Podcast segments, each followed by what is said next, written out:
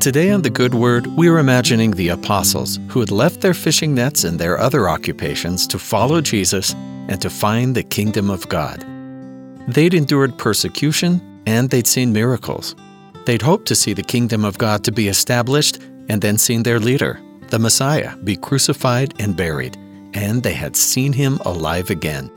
Their lives had been different than they ever could have imagined once they'd committed to following Christ. And now he was back with them, teaching them for more than 40 days after his resurrection. If this was a tale in a storybook, this is where the conquering hero would now live happily ever after. But as usual, the plans of Jesus were not what they expected.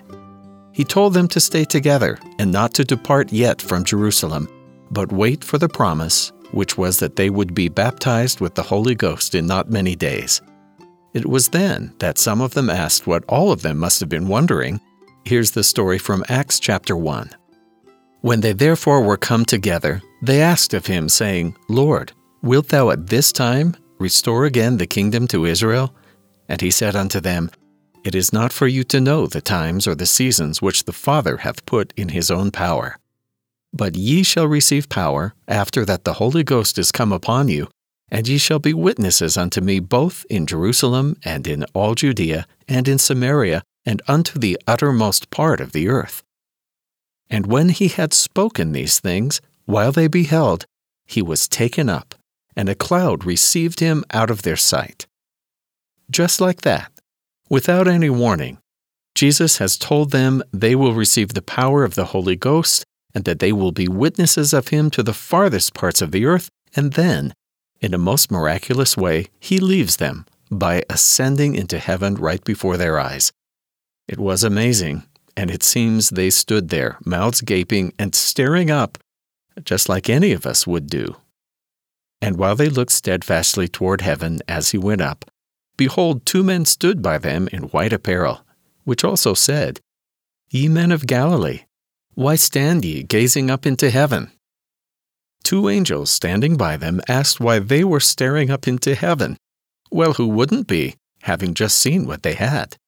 The angels tell them that Jesus will one day return in like manner on that very same spot on the Mount of Olives. But, as writer Michael Austin points out, the apostles had asked if Jesus would now finally establish the kingdom of heaven. They had still not understood what the kingdom of God was. They were still looking to be freed from the Romans. Jesus tells them that the timing for that is not for them to know, and then he leaves. And the angels ask what they're doing, standing there doing nothing.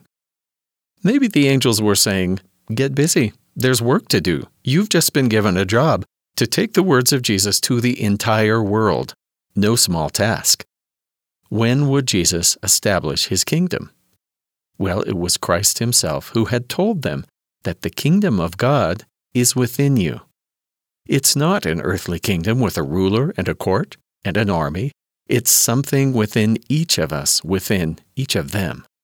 The kingdom is here, among the poor, the hungry, those treated unfairly and persecuted, those whom Jesus himself would serve.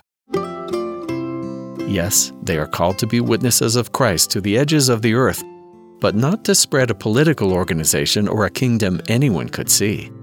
They're going to the ends of the earth to share, person by person, what they'd seen and what Jesus had taught them, and establish in each person a peace that no earthly kingdom could ever maintain.